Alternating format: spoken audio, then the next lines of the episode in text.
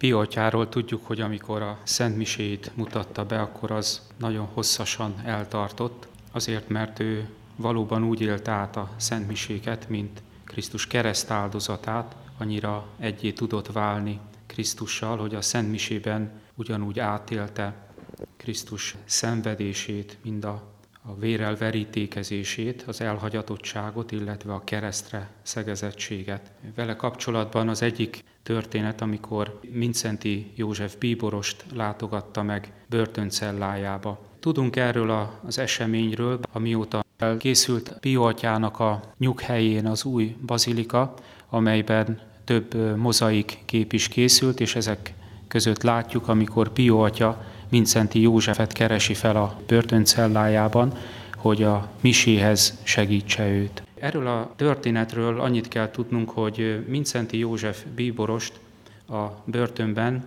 egy bizonyos időszakig nem engedték misézni.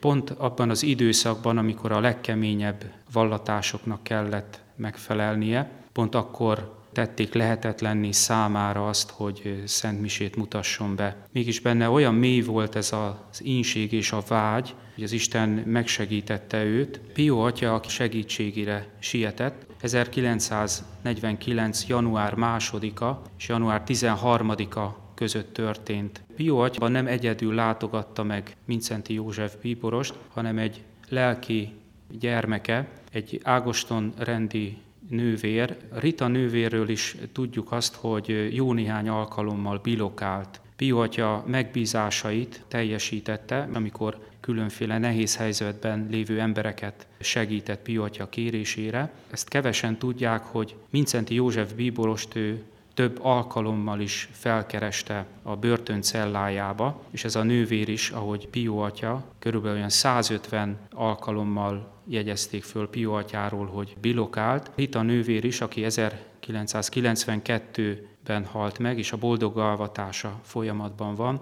Ő volt az, aki a miséhez szükséges kellékeket össze gyűjtötte az elöljárója engedélyével. Ezt maga az elöljárója is leírja ennek a Rita nővérnek egy bizonyos Matilde Gazzarini anya, hogy szólt előre neki Rita nővér, hogy Pio atya kérte, hogy készítse össze a mise felszerelést, és hogy Mincenti bíboroshoz kell menniük. Az elöljáró nő várta a szobájába, az ajtó zárva volt, kopogást hallott, mondta, hogy tessék, és annak ellenére, hogy az ajtó zárva volt, Rita nővér belépett, magához vette a mise felszerelést, kiment az ajtón, az elöljárója követte, de aztán eltűnt a szem elől, és benézett a cellájába, és azt tapasztalta, hogy a nővér ott fekszik az ágyban.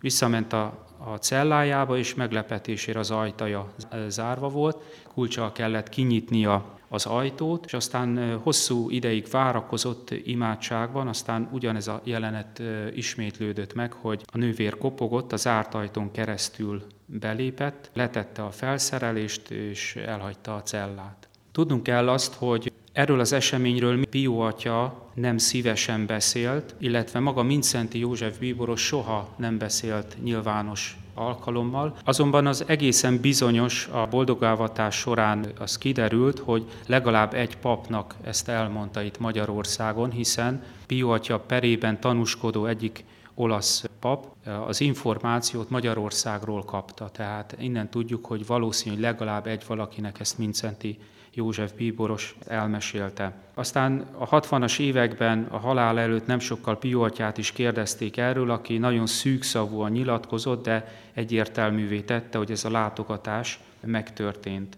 Ami miatt ez a látogatás különleges, a bilokáció esetén általában csak maga az a személy van két helyen egyszerre jelen, aki részes ennek a mondjuk így természetfeletti eseménynek, csodának. Ez esetben az anyag is átkerült, tehát a miséhez szükséges a kenyér és a bor, maga a szentségnek az anyaga, illetve hát maga a kehely, meg az egyéb miséhez szükséges felszerelés, a ruhák, stb.